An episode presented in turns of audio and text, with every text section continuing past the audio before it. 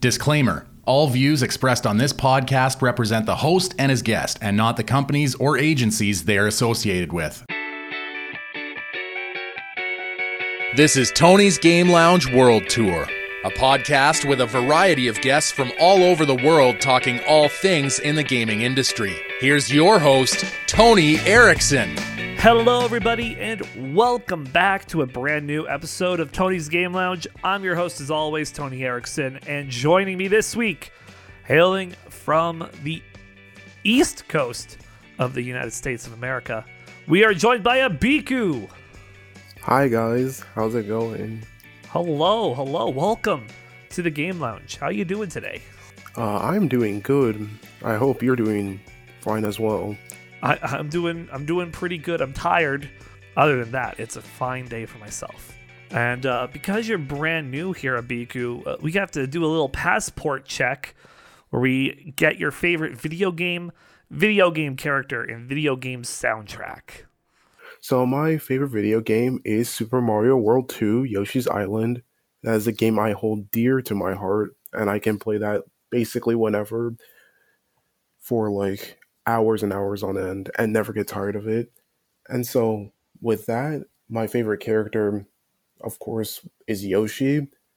Like I've liked him since I was like a small child. I like his energy that he gives off, and I always every game that he's in that I like play, whether it's like Mario Kart or Smash, I at least try to use him most of the time. Mm-hmm. Yes, uh, Yoshi be a very is a good dino with I will say this about Yoshi. He's got a sus sticker in the new oh, Mario. Oh yeah, the sticker. The sticker. That is my. That is such a good sticker. Like I remember. I mean, when, it is. I remember when Mario Party like like the stickers got like. I think they were like leaked or something on like Twitter or something, and I saw the Yoshi one, and I was like, "How did they allow that? They were they really just like people in Nintendo were just sitting there on their computers thinking about make Yoshi express like shock or just the word what, and then that's what they came up with. it's so good though. And uh, a favorite video game soundtrack. Oh yeah, okay. So this is a hard question. I'm tempted to go with Yoshi's Island again, but I'm gonna change it up and say that my favorite OST is um Kingdom Hearts 1. Ooh, okay. Okay. It's a good it's a good choice. It's got some it's got good music in there. Oh yeah, it has a a plethora of good songs. Like I don't, I think I don't even think I can think of one that I don't genuinely like not like because all of them are either pretty good or just fantastic. I think the uh, the original music they did is great. I think some of the licensed stuff can get old real quick, like Under the Sea. Oh yeah, that that that that's that's a good point. I completely forgot about Atlantica World. Yeah, the Atlantica World and all the Kingdom Hearts games, it's so very vastly different. Oh yeah, because in one it's like you're actually swimming and like fighting, and then in like Chain of Memories you're just walking underwater. Oh yeah, I forgot. Yeah, it is. In, I, for, I forgot it's in Chain of Memories, even though that's my most recent Kingdom Hearts Platinum. Oh, that's oh you platinum Chain of Memories. How I did. You do that to yourself. You see, here's the thing. Here's the thing. Once you get, once you understand what you need to do for Sora, because like collecting the cards is easy because they legit show you that you can manipulate the RNG to get every card, which I think is amazing. That you can just manipulate it to get a certain enemy card oh, that really? you need. Yeah. I did not know that. yeah, it's crazy. There's like a whole video guide of like, here's what you do, here's the type of room you need to go into, here's the enemy you attack. Do that. If you don't get it, leave the room, enter it again. It refreshes the enemies, I believe, or whatever, and then you just keep doing that to get the until you have all the enemy cards, all the collectible cards, and so on and so forth. Then they're like, here's the best combo for Sora to just clear high level rooms instantly so you can get the experience.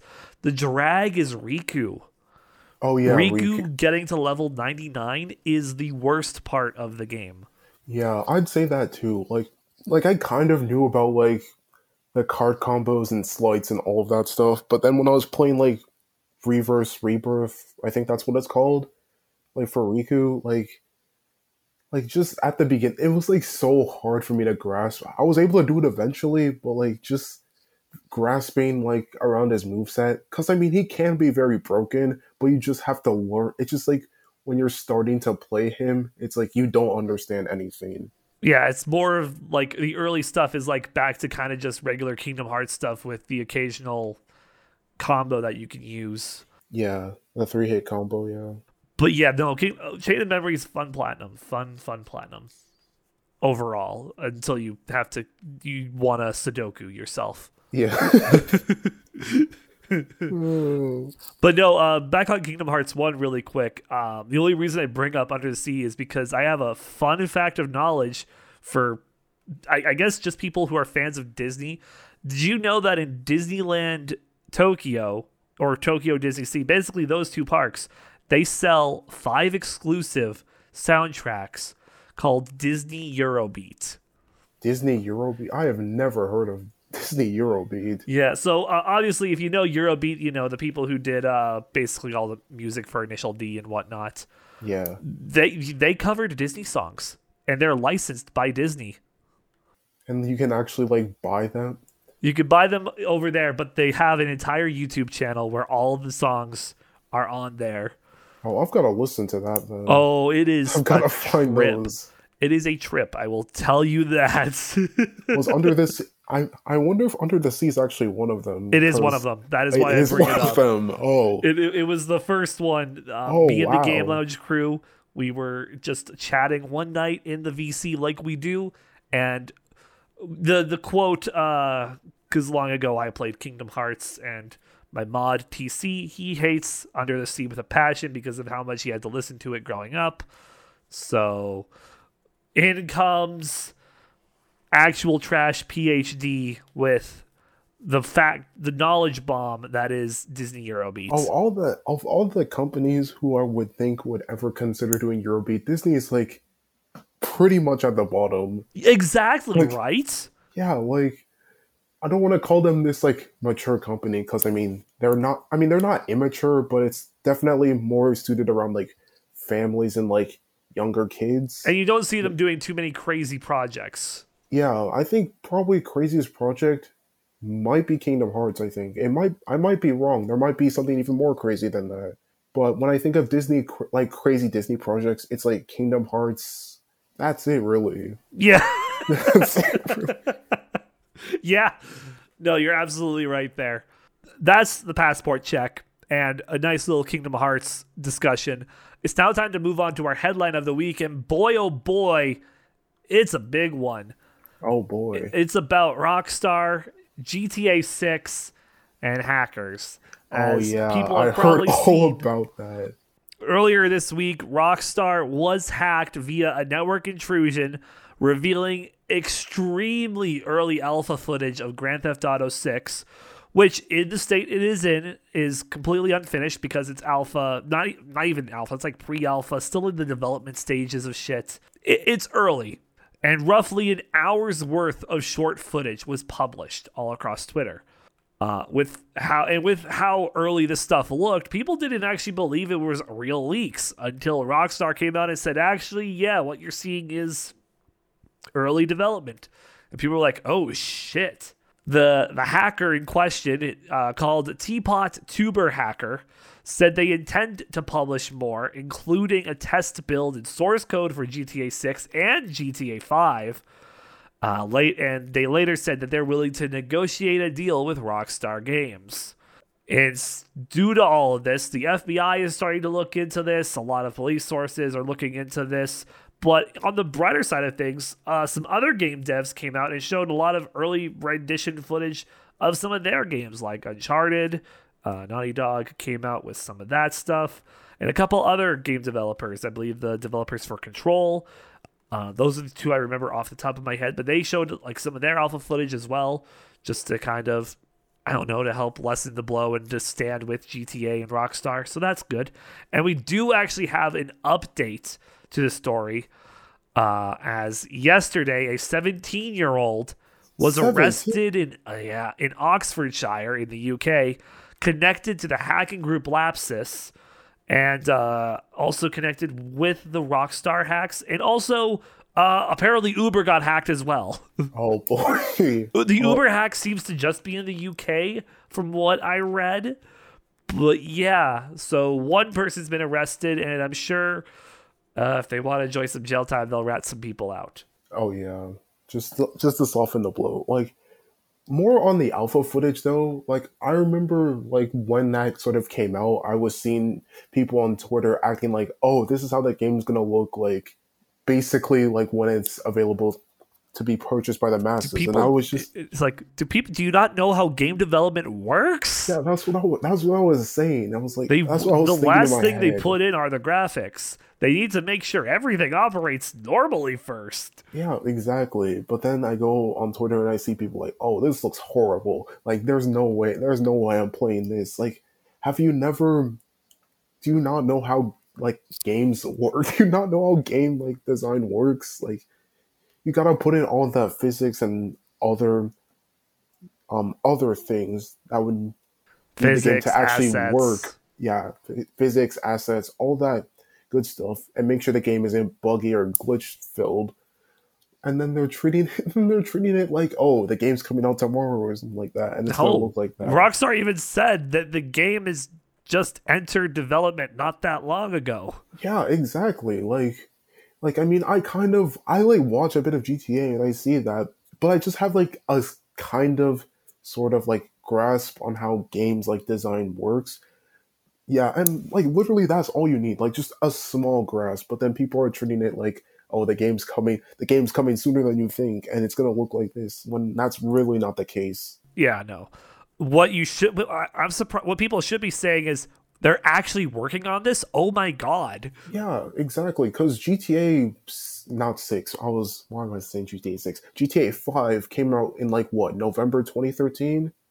Yeah, November. that's- that sounds right. Yeah, it's yeah, been 10 basically, b- basically around like the same time. Like I think back then I was like probably in elementary school, maybe I don't know. I can't count, but yeah, it was like that's that's when it came out, and then like besides, there are other co- there are other franchises that are having the GTA Five effect, as I like to call it. Like look at Mario Kart Eight, a game I bought with the Wii U, and then I had to go buy again because it was on the Switch, and I wanted to play with people that I knew. But it was like it's just like buying the same game over and over again too. So like I guess another thing relating to that is that people can't like like they've had to deal with I think for GTA it's like what three console generations because it was on the PS3 started on the 360. 360 and PlayStation 3. Then they released it on the PS4 and Xbox One because they added first person mode.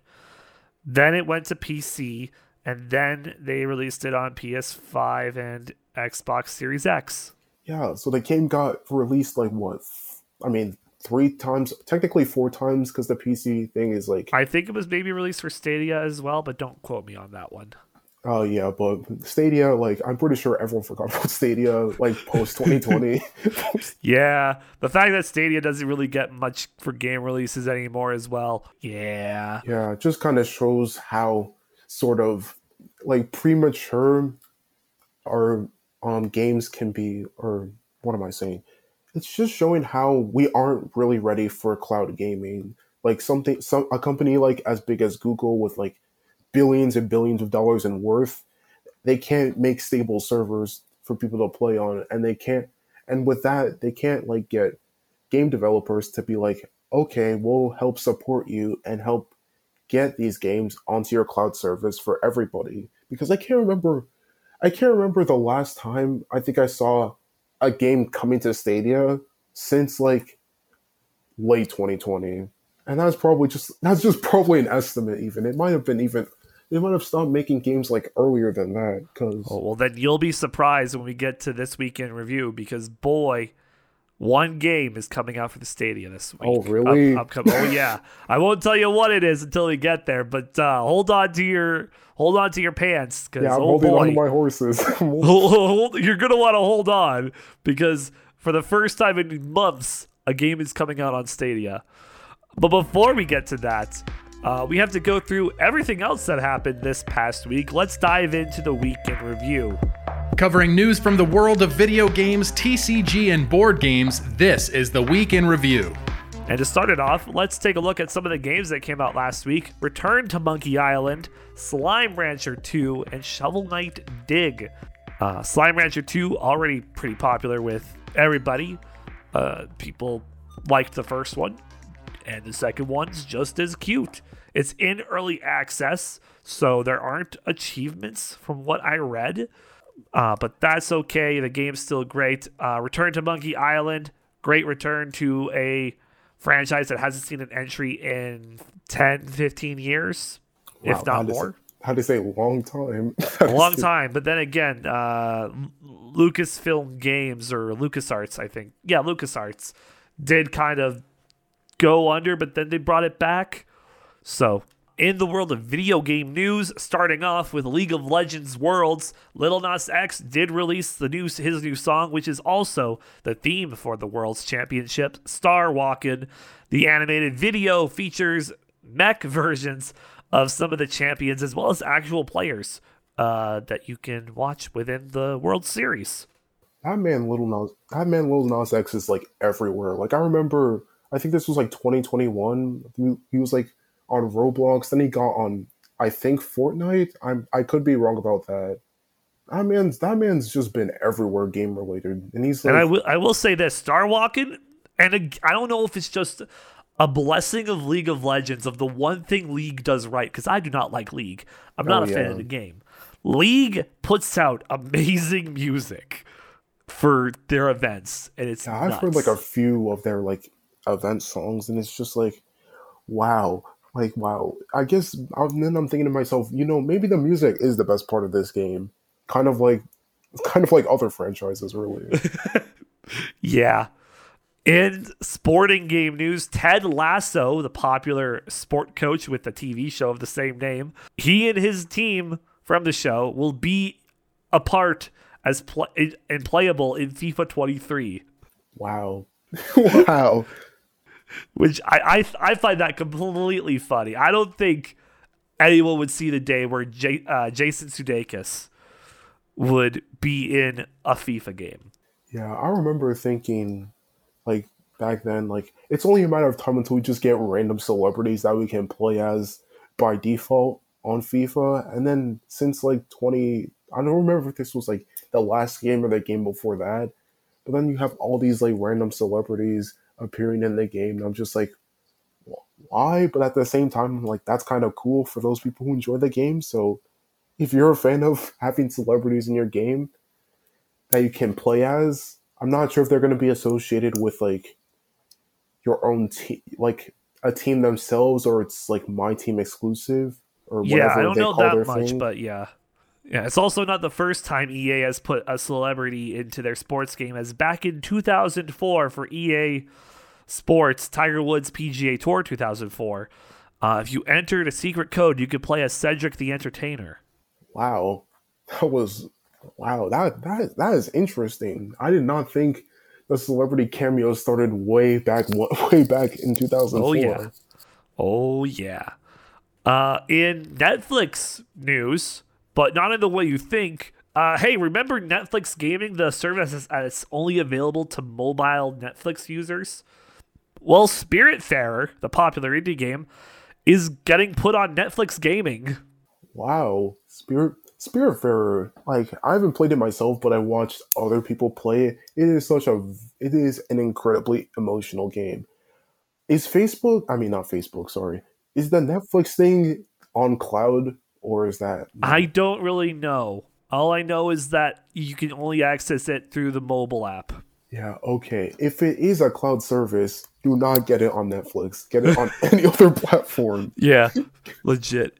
Um, in but in more mobile game news, but on another side of things, the popular game Cookie Run is going to see an increase of players as BTS is getting added into the game as cookies.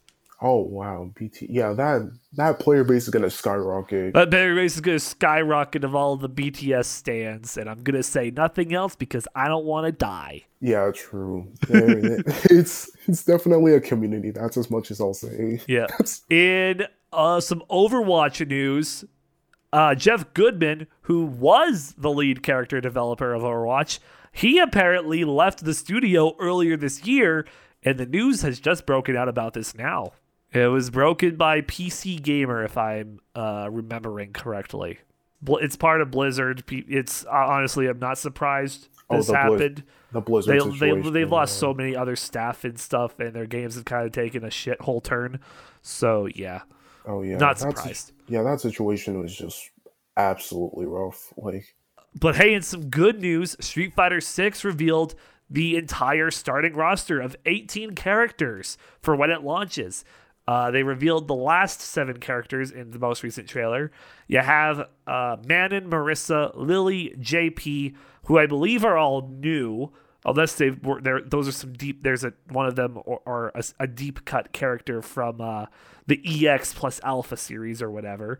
And then of course you got Dee Jay, Cammy, and Zangief being the remaining uh, three. So a good cast to round it out, and I'm sure we'll see a lot more characters in uh, DLC waves for the game. the only thing I really hope for Street Fighter Six, because I mean, is that still PlayStation exclusive or is it? I believe it, it's a PlayStation 5 exclusive, but don't Uh, quote me. I mean, I hope it comes to like PC or whatever, because I think the what was the last Street Fighter game I played? It was I think it was Ultra Street Fighter Four. I wasn't that competitively good at it, but it was like such a fun time for me to like just play through as everyone. Yeah. Uh, oh, here we go. It's planned for release on uh, piece on Windows, PlayStation 4, PlayStation 5, and the Series X and S. Oh, it's on. Oh, it's multi-platform. Okay. So it is coming good. to th- those. So Xbox One is getting shafted. Oh, Xbox One isn't getting it. Okay, I see. But yeah, that'd be nice seeing the Xbox finally gets some Street Fighter love since like it hasn't Four, gone. basically. Yeah, it it just didn't get five for whatever Yeah. reason. Uh, and probably some big news uh, aside from just this one thing, uh, let's talk Twitch real quick. Twitch, they're banning gabble- gambling on the platform, specifically certain sites uh, that you can no longer use uh, and stream on, which I think is a good move.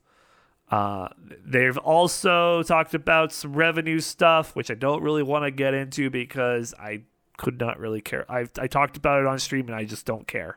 I'm not a big enough streamer to really care.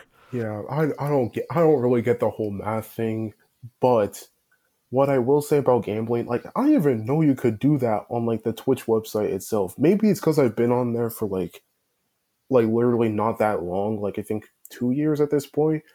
But like and then again, I'm not actively looking for gambling on any real website, but like I didn't even know you could do I didn't even know you could do that. You see, this is how they- you could. This is how you can tell someone doesn't watch XQC. Yeah, true. I'm the who's legit the biggest person on the platform who does that shit. Yeah, like then I yeah, that's the thing. Because then when I heard about this whole gambling thing, then people were talking about XQC gambles and then all that other jargon, and I was just like, how was this allowed in the first place? Yeah, so that's been dealt with, uh, being dealt with, and they said that they'll roll out more things to this ban um, as time goes on, as they see fit. Uh, in more hacked news, 2K, their support platform, was recently hijacked and used to send players malicious links. Uh, they said on Twitter to keep an eye on their socials for updates of when they'll get it all fixed. But until then, do not answer your emails from 2K. Don't click on those links, kids. Yeah, don't click on the links, guys. If you're if you play 2K, don't do it. Don't do it. Don't do it. Uh, EA, in more EA news, they're working on a single player Iron Man game. Oh wow, an Iron wow an Iron Man game. I can't remember the last time I think I've heard of an Iron game. An Iron game. Iron, Iron Man game. game. Yo, Iron Gate. Yo, Iron getting Ga- oh. Iron more IG? Oh yeah, more. I swear this guy's always on Iron Gate. I forgot the rest of the Also- Also, quick shout out to Savik for achieving the 22 in Dark Story. Oh wow! Well Uh, shout done, out Savik. to Savik on Well that. done. because he uh, go watch that speed run. It's a really good one. That you can see why he is the f- king of fling. Yes, the king of fling indeed. In probably the weirdest story this week, the Taliban is banning Player Unknown's Battlegrounds for being too violent. Wow. Officials accuse the app of immorality and misleading youth. You know, I'm not gonna get into the Taliban's decision making, but that's like, you, you gotta admit, this is probably one of the weirdest bands th- that that group could have made. yeah. I'm just wrapping my head around that. Like, of all the things that they would want to ban, pu- like PUBG. PUBG, like Hey, we got some Mario movie news. October 6th, we're gonna get our first teaser trailer for the Super Mario movie. I think no matter how good or bad it is, it is just going to be incredibly memed on. Oh, you Will it be as- absolutely will. It absolutely will. Will it be, you know, God, God forbid, let it be worse than the first, the very first Mario movie? Like, if it ends up being even worse than that, that is gonna be like another big L that I don't know. I think taking. I think if the movie does bad, it'll be like a middle of the road movie. I feel because I think some of this cast can deliver, and some I'm not that sure about. Oh yeah, I mean Jack Black. Jack Bowser, Black, I'm pretty defi- confident with. Seth Rogen as DK, honestly, I'm kind of confident with that. Not gonna lie, I'm not sure about Charlie Day as Luigi, but I, I, I, I that'll be interesting. Um, and Chris Pratt as Mario, that's the one I'm, I'm the most concerned about. Yeah, like I like I still like I can kind of understand why Nintendo was like, oh, maybe um maybe we'll just get all these A-list celebrities to do the voice acting cuz maybe they just don't want I guess Mario and Luigi and Peach saying like more like actual comprehensible sentences instead of the yeah, it's like I, I, they're like, they how much will we have to pay Charles Martinet to voice how many characters in this movie? Yeah, true. Cause oh yeah, right. Cause if you think about it, he voices like because it's it's Mario and Luigi. And, He voices Mario, Luigi, Wario. I think he also does Waluigi. Yeah, I Uh, believe he and he also does a bunch of others. Oh yeah, and he does. I think I could be wrong, but he also does the babies, but they're not in this movie. So No, God, yeah, thankfully they're not in this movie. yeah. Uh, and lastly, our last piece of news in the video game world: Hatsune Miku is in Fall Guys. Wow, another another another collaboration for Fall Guys. That's like I've lost count at this point of how many like random characters that they just How many characters have they beamed? yeah, how many characters have they been? It's like at least I'm gonna just guess a random number. It's probably at least like 100, probably even more. At least that. 100, and one of them is Valkyrie. Oh yeah. Oh yeah, I forgot about that. For- Ju- and we're not talking about there's a Valkyrie skin. No, they just turned Valkyrie into a bean. yeah, like I, I like I don't even remember. I don't even remember that. But like, jeez, it's like, where do they get this much money? Like, because I haven't even heard of this. Like, because this was even before. Like, I think this was before they got taken over by like Epic or whatever. Yeah. But like, where did they get all this money to just do random collabs? Like, it couldn't have just all been from Fall Guys. Uh, but that's it for the video game news. In the world of TCG, starting off with Pokemon, the Charizard Ultra Premium Collection comes out the 28th of October. The Mew VMAX League Battle Deck on comes out November 11th, and so does Silver Tempest, the next TCG pack. And Scarlet and Violet, the base set is set for March 2023.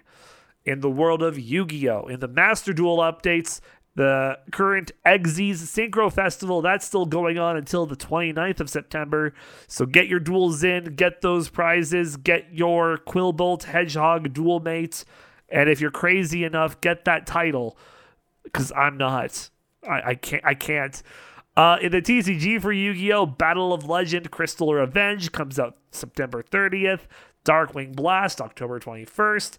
The Dark World Structure Deck December 1st. And the Dark Magician Girl Accessories February 9th, 2023. Magic the Gathering. We got Warhammer 40k Commander decks coming October 7th, as well as Unfinity, which I believe is the new joke cards that they're releasing. That's also October 7th. The Pioneer Challenger decks for 2022 come out November 4th, and the Brothers War on November 18th. And lastly, in board game news, Star Wars The Clone Wars is getting a pandemic board game spin off, uh, which is pretty cool. And also, uh, in tabletop simulator news, No More Heroes is getting a board game. And you can play that on Tabletop Sim right now, I believe. Oh wow, that's gonna be interesting for the tabletop sim fans. I, hmm, in terms of like all of that though, I think oh no, Cards just, are like, what- expensive. yeah, cards are exp- cards are very expensive. Like I think for me, like when I just pick up like a TCG card, I mean I haven't done it in like years, years ago, but I would just pick up one, see the ones that look cool, um, probably see if I could sell the other ones, and they'd be like sixty cents, and I would just be like, what am I even doing? the joys of being a the joys of being a child. Yes, absolutely. But that's everything that happened this past week in the world of gaming. Looking at the week ahead, here's what should be on your radar from September 26th to October 2nd. From AAA titles to upcoming indies and random shovelware, here's what's coming out next week that should be on your radar. Starting off on Monday, The Spirit and the Mouse comes to PC. On Tuesday, Grounded is out of early access and officially launches on the Series X, Xbox One, and PC. Hako Life comes out on the PS4, Xbox One, Switch, and PC. The Life is Strange Remastered Collection finally releases on the Switch. The Fridge is Red comes to the PC. The new Legend of Heroes Trails from Zero comes to the PS4, Switch, and PC. Tunic arrives on the PlayStation 5, PlayStation 4, and Switch, and Dual Universe comes out on the PC. On Wednesday, Deathverse Let It Die comes to the PS5 and PS4. Destroyer, the U Boat Hunter, comes to the PC. On Thursday, Brewmaster comes out on everything. Dorfromantik comes to the Switch. Moonbreaker comes to the PC. Pathfinder Wrath of the Righteous comes to the Xbox Series X, PS4, Xbox One, and Switch. Valkyrie Elysium comes to the PS4 and PS5. Valkyrie Profile Lenneth also comes to the PS5 and PS4. From Space comes to the PC, Switch, and Stadia. And lastly, on Friday, FIFA 23 releases on everything except the Switch. My Little Pony, a Maretime Bay Adventure, comes to the PS5, and Witchy Life Story comes to the PC. Okay, wow. So the Stadia isn't truly dead. They're getting one extra. They're getting one more game that I thought they would never get. Yep. On other on other news though, Tunic Tunic releasing on what the PlayStation consoles and Switch. and Switch. Yes, you guys need to play that game. Yes. Like literally, it is so good. Like even for someone like me who isn't that super big into Zelda, it's like a Zelda like ish game, kind of. a Zelda sort of. roguelike Dark Souls. Yeah. Basically. That's what I would say. Like, you're like, how is this game Dark Souls? Get to the bosses. Exactly. Get to the boss fights, and then you'll be like, "Oh yeah, it's exactly like that." Yeah. I know that I'll be playing it again. I collected every trophy on the Steam or every achievement on the Steam version. I will be platinuming that game on PlayStation 4. So I'm excited to just play Tunic again. Yeah, Tunic is definitely a very fun game. Like, I like again play play it wherever you can, PC, Switch, even on Switch. I think it will run fine on Switch. Like, it won't be like the downgraded version that most Switch games that are multi-platform Yeah. end up being. It will be a very fun experience. I'll say.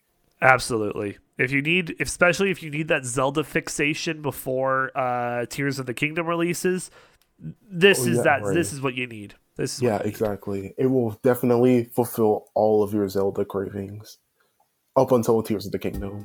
Yes. Uh, but that's what should be on your radar. It's now time for us to dive into our main focus. Here's what we're talking about this week in the Game Lounge. Covering a variety of topics with his weekly guests, here's what's going down this week in the Game Lounge. And our first topic.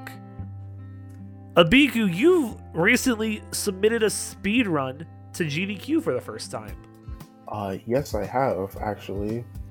So, to start this off, what was the game and what was the category? So, as goofy as this game may sound, um, I speed. I currently speed run Mario and Sonic at the uh, either Olympic Winter Games or Winter Olympic Games. I don't know the title properly. I should probably know that ahead of time, but you know, it's it's small details. But the category I run is um, the team festival category, and to give sort of like a brief, sort of s- simple explanation, it's basically uh, a slimmed down campaign mode that isn't really a campaign mode. You take part in events that take place over the Olympic calendar that took place in like Vancouver at the time, 2010. Even though the oh, game came this out, is okay. This is the 2010 version of the Winter Olympics. yeah, yeah. People who have played the Olympic Games, they'll say that this game or London 2012 are the best ones in the franchise. And I'm inclined to agree with them because everyone, every game outside of like that, those two games are kind of either all right or just like bad. I would agree with that. I've only really played the very first one, like back on the Wii, where it was like, what was it, Beijing? Yeah, it was Beijing. Yeah, Yeah, that's really the only one I played. I played the Vancouver Winter Games at a friend's place, but that was really about it. yeah. Vancouver 2010, like, like unironically good game. Even if you're not speedrunning it, it's like a very, like the events. Most of them are fun except for curling, but curling is, it's definitely like, it's the golf of the game. Like it's Don't you? I hey, mean, it's I'm a- a, I'm a, you're you're talking to a Canadian here. How dare you dis? How dare Oh, right. You dis curling to Listen. me, a Listen. Canadian citizen? I'm, jo- I'm joking. I'm sure. I'm sure real curling is definitely better. it- Mo- most of the reason I why, mean, cur- it depends who you ask. Curling. yeah, true. Most most of the reason why I say curling is like kind of my least favorite in the game is just because of the controller, the Wii remote, and just like kind of pointing and like and like the motion itself. It's not really the best, but for, but I guess at the time it was okay. But every time I play curling for when I'm doing runs, I'm always like. I'm always like, okay, I have to make sure this Wii remote actually works properly. Otherwise, my run is basically dead. All right, sensor bar check. Wii remote check. RNG blessings check.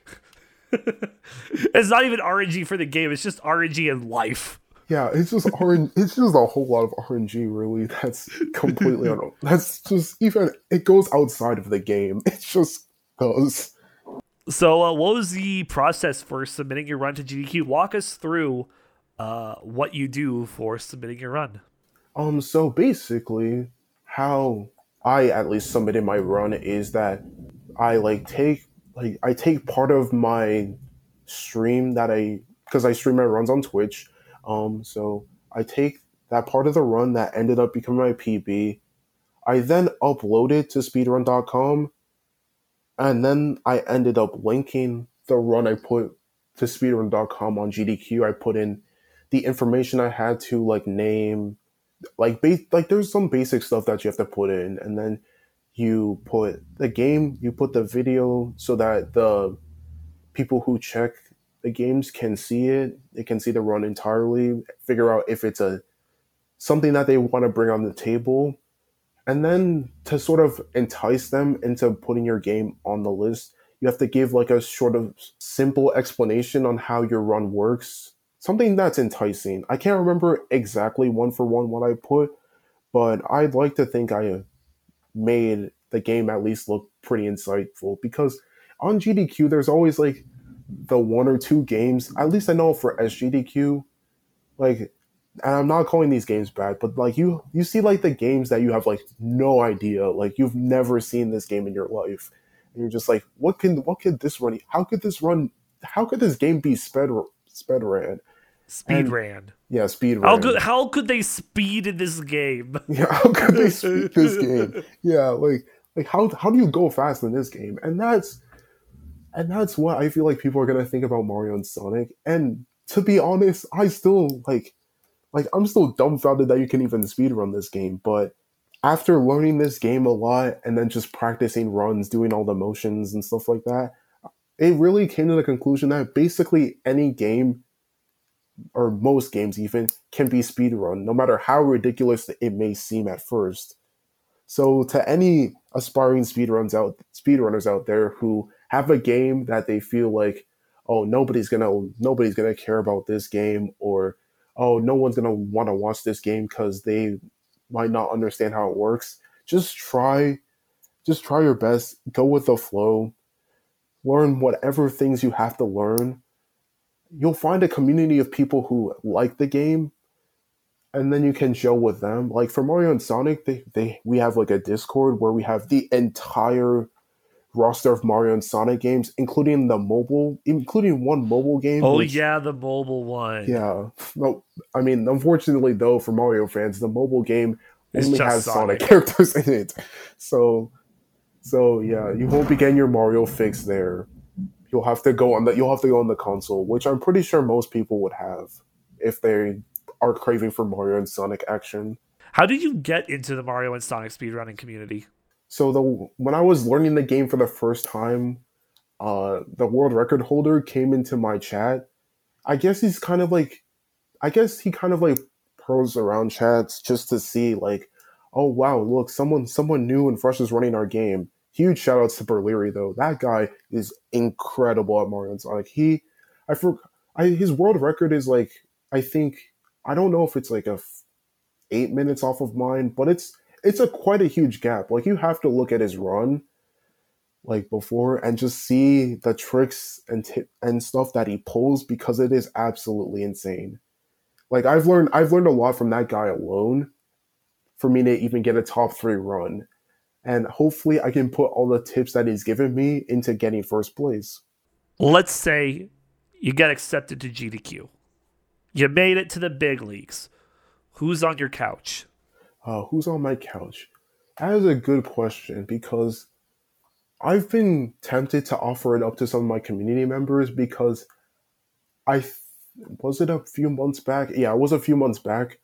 I had two of my good friends that have been in the community for like like a year ish, and they were commentating alongside me for the game, and they provided some of the most excellent commentary I think I've I think I've ever heard heard or in my case deserve because like they were funny they were funny um they kind of helped me relax during the run and it was it was all great.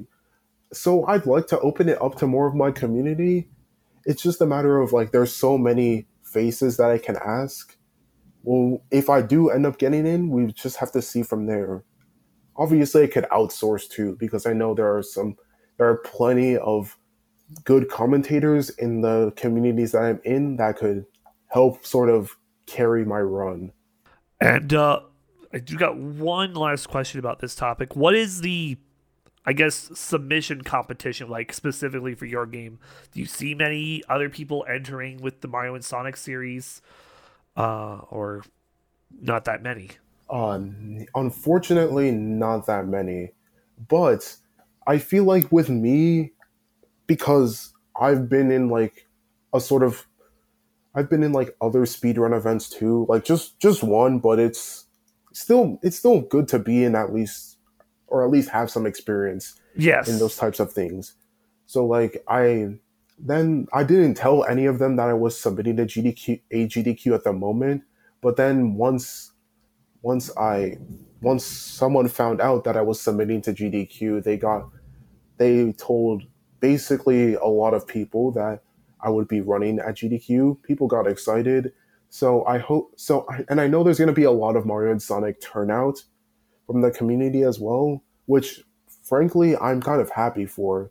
Like I'm happy to see the game get like recognized outside of just the Mario and Sonic Discord and then my own like stream because at the moment that those are like the two the two main people. Of course, the people who have their own Twitch accounts or YouTube accounts that stream, they're they're obviously showing Mario and Sonic to their viewers as well. But it's not like obviously it's not like Mario 64 where most of the Twitch community kind of has a grasp on the speed run or the BLJ and stuff like that. Like game game stuff like like tricks like that uh, is there anything else you want to add uh, about your submission to GDQ or speed running Mario and Sonic at all? Uh, well, at least for me, when it came to like speed running Mario and Sonic, like I kind of had an idea of like when I started streaming, I was like, okay, I'm gonna learn at least one game to sort of branch out my content. And I looked at the games that I had. I could have done Mario Kart Wii, which already has like a pretty decently sized speedrun community. Like there's a lot of runs on the leaderboard and there's a lot of categories that you can run on. And there are a bunch of like gimmick challenges you can do, like automatic drift only, which if you play Mario Kart Wii, automatic is not that good. and then I looked, then I kept looking, I kept thinking, I was like, oh, Mario and Sonic. I played this game a lot when I was a child, but what could I do? What could I do with this game that would entice people to one, watch me, and two, be fun itself for me? And then I started seeing runs of the game, like on speedrun.com. I was like, yeah, I could actually do well at this. And then, um, what what else? Yeah, and then I decided to myself, I think much much later. I think when was my first run? It was either one, either it was either 2020 or 2021. I think I'm leaning more towards 2021. But yeah, I started playing that game on stream, and then I was like, wow, this is actually a fun speed game for me to learn. It's easy. It's easy. It does take like like one hour, one hour and forty minutes to beat the entire like campaign.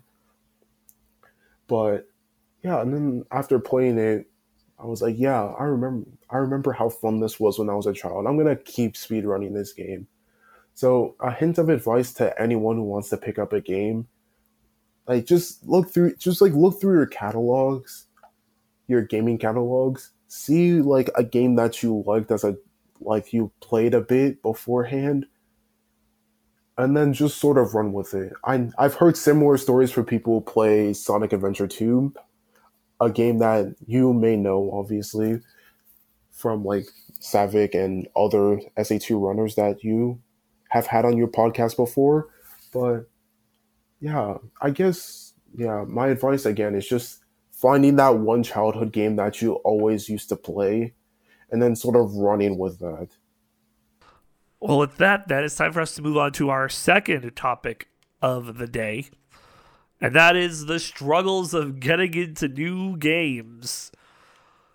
Which I'm actually, for the first time in my life, I actually am starting to experience as I have recently become an addict of him, the very popular, universally acclaimed MMORPG Final Fantasy XIV that includes a free trial up to level 60 with a Realm Reborn and the award winning Heavensward with no restriction on playtime.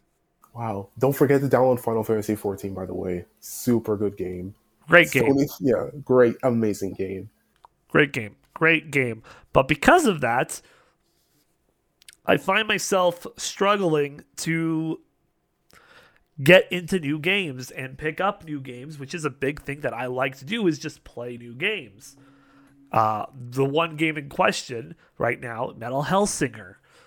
Uh, I really want to play that game, but it's just like, eh, but I still got a lot to do in FF14, and uh, I've got some other games in my backlog that I need to play. So it's just, it's getting difficult. So when it comes to new games for you, uh, I guess the first question is when a new game does come out, do you play it on release or are you what are you stuck in for like older games? Um so basically for me personally, like I kind of have to force myself to go to the, like go and like decide with myself, I'm going to buy this game when it comes out on launch because I think for a while because I bought like what was it? Like I've bought two games recently at launch. One was Pokemon Brilliant Diamond, a game that I honestly can't remember the last time I touched once I beat the main game. And then the next one was Splatoon 2 or Splatoon 3 even, which came out like 2 weeks ago. Like I have to actively force myself to get on top of the new releases and pick up those games because if I don't, then I'm like, yeah, I'm just gonna watch a playthrough online and call it a day. That that will satisfy me. Back then, at least when I was like what more of a child, like I would there'd be like plenty of random games that I'd buy either at launch or close to launch. And then after the Wii U came out, which I did buy at launch, and that is probably one of the biggest regrets that I think I've ever spent my money on. But I've come to appreciate later on in life because, for one, I don't need to go and fiddle with a Wii to HDMI, get a proper TV that can hook up to it, and all that extra jazz. Like I can just plug it. I can just get the HDMI cable, plug it in, that and have that be it. But yeah, since that since those Wii since the Wii U came out, I've been like very reluctant to buy games like either at launch or just at all. And it's not because I don't like playing games. Like I absolutely love playing them, but it's just like I kind of had it came it came from just being like, oh, I'm super excited about this game. I'm gonna pick it up at launch. To me, just telling myself, look, you're going to buy this game at launch. just go, just go in the store and pick it up and take it home and then play it. But yeah, I feel, and even still, to like this day, it was so, it's still so hard for me just pick up and play. And then there's a whole, and then not to mention the backlog of games I have yet to finish. Even on like the Switch alone, I think I have like 20 games, at least on the top of my head, that I have not finished, that I have started but not finished. And it's like crazy because like I you obviously want to get your money's worth out of a game, no matter how, or at least attempt to, no matter how good or god awful the game ends up being. But then when you just leave it there, you'll be like, oh, I'll play it later, and then that takes, and then that takes another month, and then a year, and then three years, and then that just piles up, and you just end up, and you're just like, oh, when did I buy this game? I don't even remember me having this then you go and play it for like maybe an hour or two, put it back, and then just completely forget that it exists. Like I just hate, I just hate when that happens because then I don't get the money's worth out of a game, and it's just like, why did I even buy this to begin with if I wasn't gonna play it? Yeah, that's that's understandable. I think a nice thing that I've found is I can thanks to my Twitch channel, I'm like, oh hey, I can finally play like a couple of games in my backlog for just for content. And it's worked out. I just recently finished the first Devil May Cry, uh, as I'm currently playing through that series on the side, and it's been going good. And I think that's a good way to help me stay invested in games that are new to me, at least. Yeah, that that's good though. To see that would work for me, but the problem is I made this very very smart decision of buying a Switch Lite which, as you could probably guess, cannot stream anything properly. Yeah. so the one downside of the Switch Lite. Yeah, it may be portable, the colors may be nice, but it cannot stream at all. Like it's just like that's probably like I think one of my biggest regrets of all time because I bought the Switch. I bought the Switch Lite before I thought about getting into streaming itself, and then I got into streaming. I was like, oh, maybe I could use this to stream try to find a try to find a dock that would work with it. All of them didn't work. None of, none of them would work. It's just a hot plate of regretty spaghetti. Yep, exactly. no. Um, for upcoming games, are there any games that are coming out this year still that you are going to try to force yourself to get and play? Honestly, I'm not. I'm not sure because because I kind of like for me, I guess kind of like having hype for a game. I mean, I guess over the next oh wait, oh, oh wait, I forgot Sonic um what was it called? Sonic Oh um, Frontiers? Frontiers was coming out, yeah. That will be a game I'm going to try my absolute hardest to push myself to get because I know if I don't push myself soon, it's gonna be sold out, and then I'm gonna have to go find a digital, I'm not a digital copy, an actual copy from like some some like some like random seller that's gonna sell it within like two months. It's gonna send it within two months, and it's just gonna be like another headache. So I kind of, for me at least, I want to capitalize on me wanting the game now, and then and then once that happens, I end up forcing myself to play it because if if like if I don't force myself to like buy the game and then play it, it's just gonna end up being another pile of my catalog just sitting there. When you do force yourself to play these games, is there something? are you hoping that there's something enough that that's there to like hook you enough so that way it's like oh hey i don't have to force myself to play this because i want to play this now. I just want to do everything with this game and not force myself to. Is there something that what are those things that you're looking for to hook you? Okay yeah this is an easy question. One is the music um, one is the music. Like just having something in the background like whether it's like like a fast paced action beat or like a somber low piano tone type music like that can be that's it's not necessarily my first thing but like if that's there that's definitely to be like part of a reason why i want to keep going. Next would probably be the gameplay. So like for me like like it doesn't even have to be like fast paced like if the control is nice if I can actually feel the weight of the character, or just or in some case or in other cases like feel myself actually turning the car like in Mario Kart or something along those lines, then yeah, that would definitely encourage me to play it more and want to get good at the game. And then probably the third, I'm like I guess not necessarily, but like the story kind of like I, I play like obviously you know I play like Kingdom Hearts and like that story is convoluted and you don't even know where or what. Boy howdy is I boy howdy I could give a lecture. Uh, that's two not even two hours. It would probably be three at this point, maybe four. And people still may not understand everything.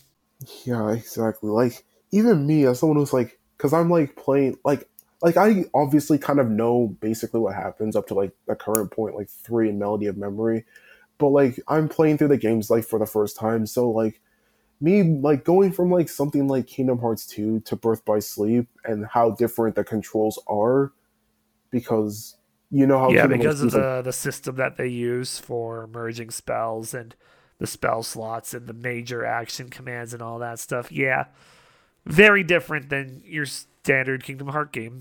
Yeah, and then just like the story of that game too, like from what I've from what basically I've seen, like how it's like at least for Birth by Sleep, it's like a sort of building ground into like the future games. When you get into stuff like Dream Drop Distance and like Melody of Memory and stuff like that, those actually have it, it, it's key story parts. One that leads to three, one that's after three and it's just like, well, why do I have to play the side game for this important element? Exactly, exactly. Like just yeah, and then like with Melody of Memory too. Like, I mean, at least like, Melody of Memory is fun. I love Melody of Memory, but that's because I'm a junkie for rhythm games. Like fucking Theatrhythm coming out next year, inject it into my veins, please. Oh yeah, true. Like rhythm games themselves can be very fun. But the problem I have with like stuff like Melody of Memory is that nothing of that game matters until literally the end of the game. yeah, literally the end of the game. Like nothing matters. It's just a recap of all three games, and then you get the and then you get the entire lore dump basically at the end. That's yeah, it's a recap of every game through its music, and then it's like, oh yeah, here's Coded. Here's the two songs from Coded you never have to touch coded again. it's just like cool, thank you. It's just how significant coded is in general. God, coded. Yeah. Fun fact: that was my first Kingdom Hearts game. Yeah, I've heard.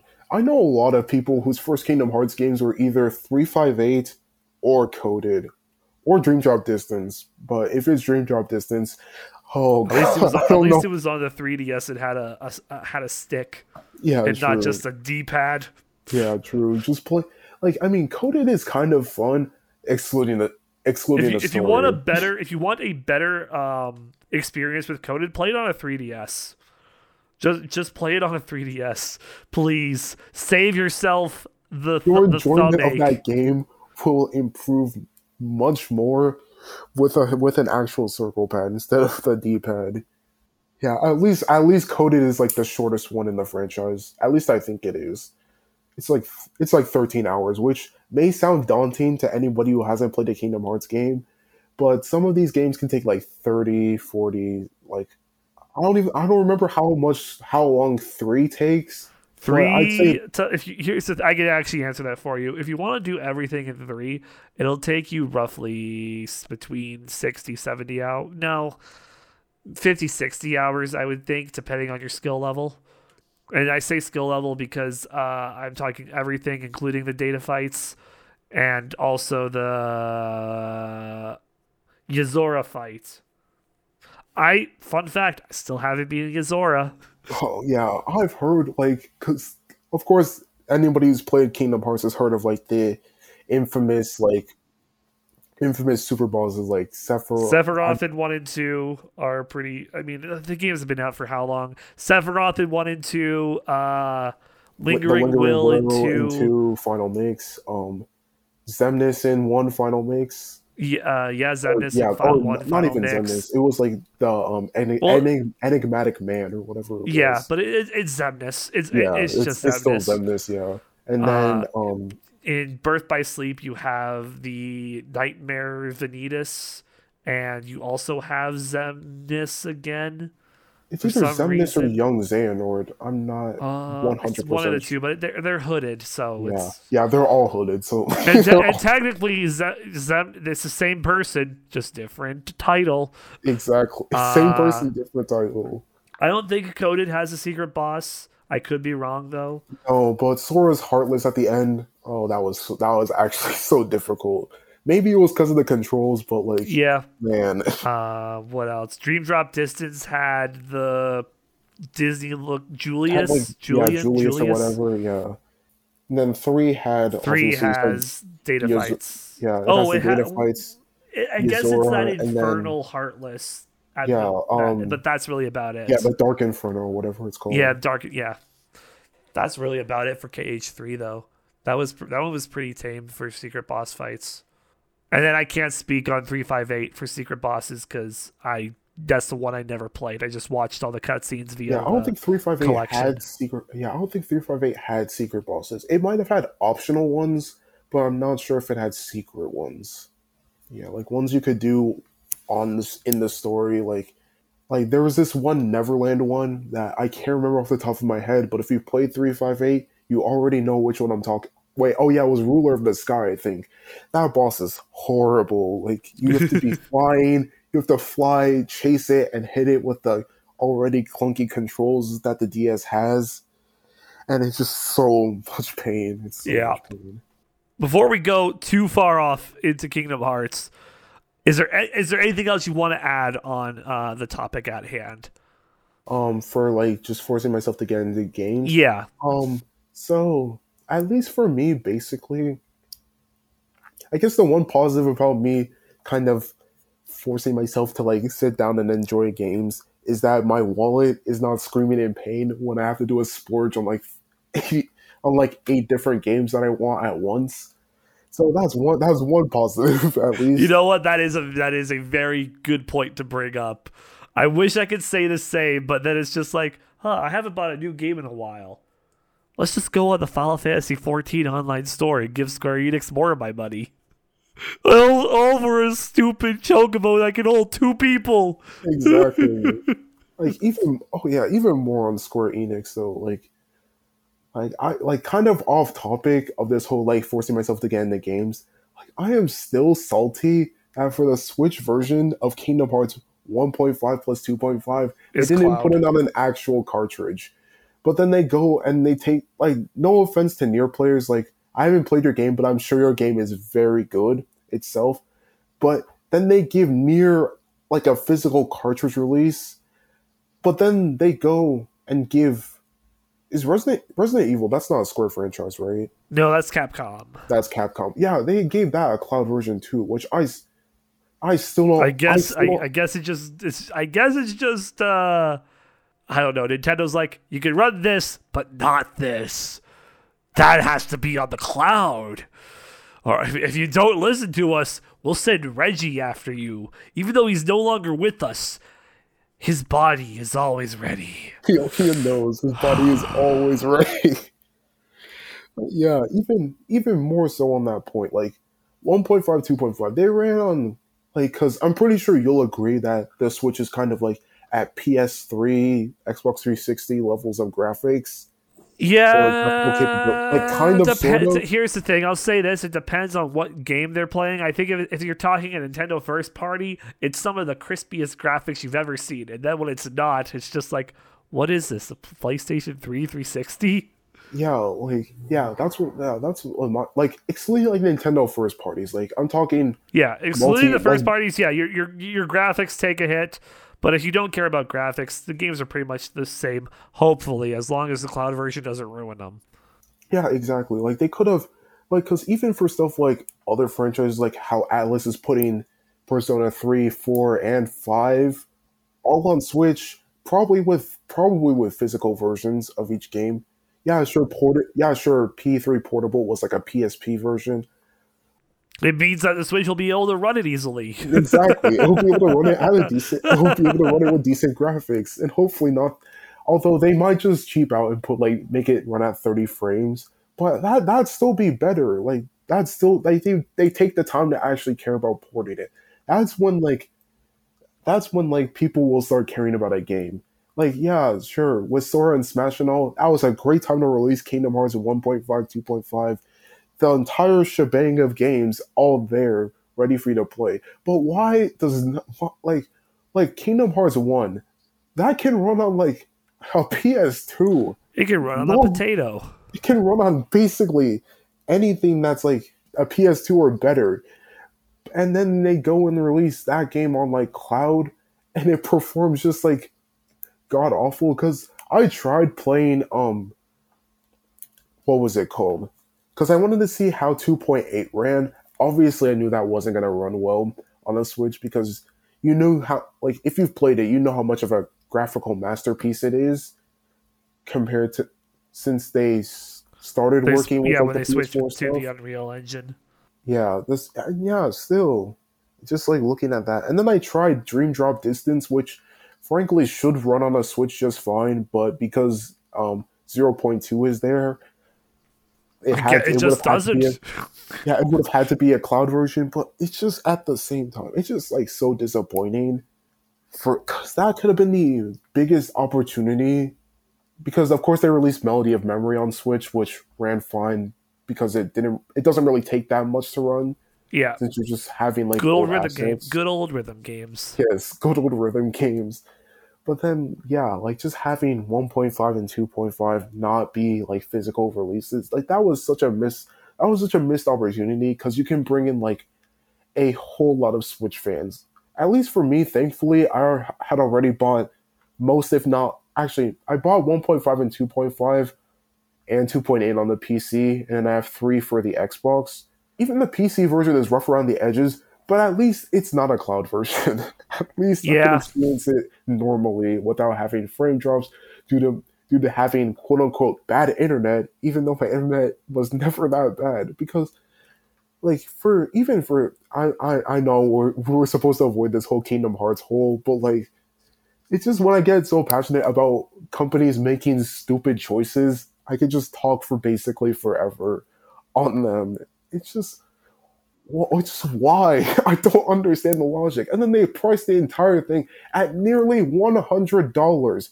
You can buy the entire collection of Kingdom Hearts one to three for forty dollars on a PS4.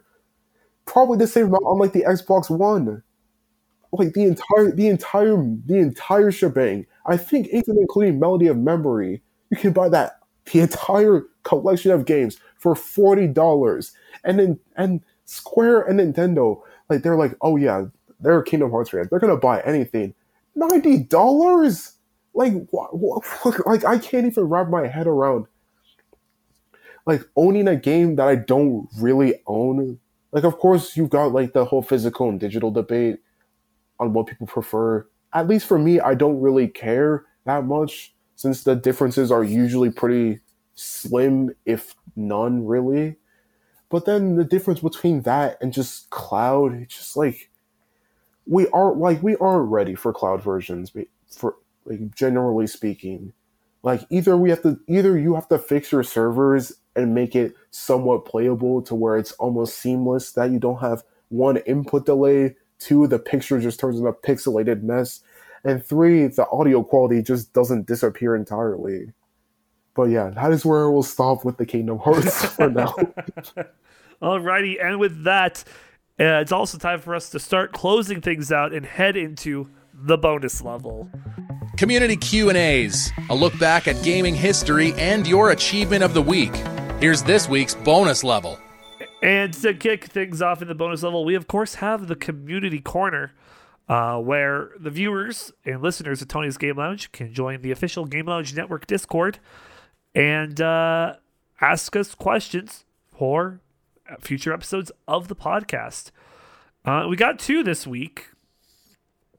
Uh, the first one from X Crisis. What is the craziest thing that has happened in a game event that you saw? Whoa. I mean, I guess personally for me, I haven't really watched that many gaming events because I'm kind of just sort of slithering my way into like the internet community and figuring out like what I want to do. I guess the craziest thing was me watching, um, I guess somebody played Kingdom Hearts 2 on GDQ, beating all the data fights. And this At was level like, one. yeah, at level one too. And I was just like wrapping my head around, like, like I would never, like, not necessarily I would never, but it would take me like a long time to just, um, even wrap my head around doing a level one run and just seeing people beat the fights with relative ease is just crazy. It's just crazy for me just seeing that. And then when, and then they got to like fighting lingering will and all that, and I was just amazed on how. Of course, there's like some strats to like beat him or whatever, and it's and just seeing all of that done at level one is just crazy. Uh, and our second question is from Scoptimus7. Maybe a loaded question, but how does the recent shakeup at Twitch affect the speedrunning community? From uh, I'll start. I could start with this as well. From what I've witnessed, the speedrunning communities don't seem to be as affected. But that's just what I've seen, and I might be wrong. I've heard a lot of speedrunners talking about shifting over to YouTube.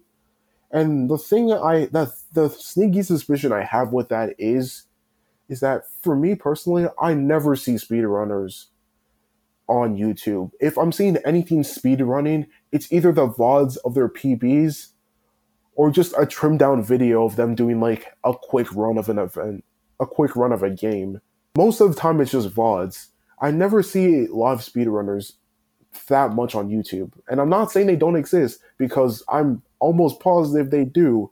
It's just that Twitch itself being built because YouTube for It's a lot easier to find speedrunners on Twitch than it is yeah, it's a lot easier to find speedrunners on Twitch because Twitch was like sort of built on gaming and then it expanded to like IRL content Yeah. and there's other sort of content. YouTube was kind of just an amalgamation of everything from the get go.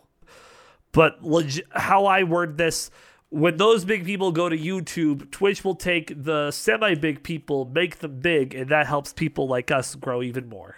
That's that's how I that's how I see it. So that way I stay positive and not depressed.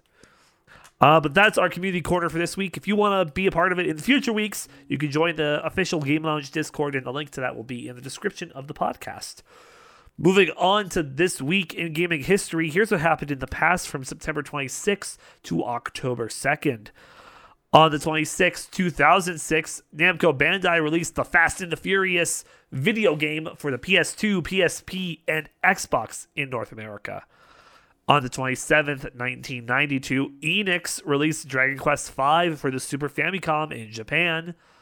On the 28th, 2010, Capcom released Dead Rising 2 for the PS3 and 360 in the US. On the 29th, 1996, Nintendo released the Nintendo 64 video game system in North America for $199.95. On the 30th, 2008, Sega released Sonic Chronicles The Dark Brotherhood for the Nintendo DS in North America. On Saturday, 1999, October 1st, Nintendo released Pokemon Yellow, the special version, Pikachu edition, for the Game Boy Color in North America. And October 2nd, 2012, 2K Games released NBA 2K13 for the PS3 and Xbox 360 in North America. The achievement of the week this week is in Return to Monkey Island. It's called Speedrunner to reach the end of the game in two hours or less. Love to see trophies like that. Yeah, it's nice when game developers acknowledge the speedrunning community. It kind of shows how much they care really about all the aspects of games because there's there's not one way to play a game or there's not one way to enjoy that. So just seeing like um, game developers expand like how much they care about not just like the casual players but like the speedrunning community who always strives to get faster is is pretty pretty nice i'd say. So good on good good for the return to monkey devs. Yes. And the game of the week if it's not obvious from us talking about it earlier tunic once again getting game of the week on this podcast because it's just that good. Play it if you have it. Please just play it. Play Please. the game. Play, play the, the gun. I will come to your house as a fox and force you to play this game. Yes. We please just like if anything, if anything, if anything that you take from this little episode of this podcast, play Tunic. Please play Tunic. we, we are not sponsored by this, by the way. This is this is just how good the is, game is. Yeah, yeah. Uh, and that is everything uh, this week. Abeeku, thank you for coming on the podcast. Yes, thank you for inviting me to this podcast. I had so much fun just chatting about games. Glad to hear it. Where can we find you on the internet? I stream on Twitch, so if you want to find me, it's A B E E K U with two underscores at the end. I don't know why they're there because Twitch won't let me have just my name there. Oh no! Um, yeah. you, oh, you got unlucky. You got the some. You got you got to go find uh, the Abeeku without the underscores and beat their kneecaps in now. I'm also on Twitter. Um, you can find me there at I think my handle is Abeeku with three U's. So we're already keeping that name streak going of me just not having the ability to just put my name consistency on platforms. That's I just love that. Uh, and of course, you can find me. You can find me, Tony, over at Radio Tony on Twitter and Tony's Game Lounge everywhere else on Instagram, Twitch, TikTok. Yeah, that's it. That's where you can find me. Uh, we are currently still working on our Twitch um, in regards to stuff you can see. Uh, more Final Fantasy 14, Devil May Cry 2, because spooky season's around the corner. Amnesia. I hate myself because I, I I I hate that I gotta have to play that. Uh, and a bunch more as well. So stay tuned for that stuff. And uh, once again, Abeeku, thank you for coming on. Yes, thank you for having me, Tony. And thank you, the listener, for tuning in this week. Be sure to like, share, and follow the podcast. And we will see you next week right here in the Game Lounge. Goodbye. Take care. Thank you for listening to this week's episode of Tony's Game Lounge. New episodes release every Monday. Be sure to like and share the podcast and follow Tony on Twitter, Instagram, Twitch, and TikTok for more updates.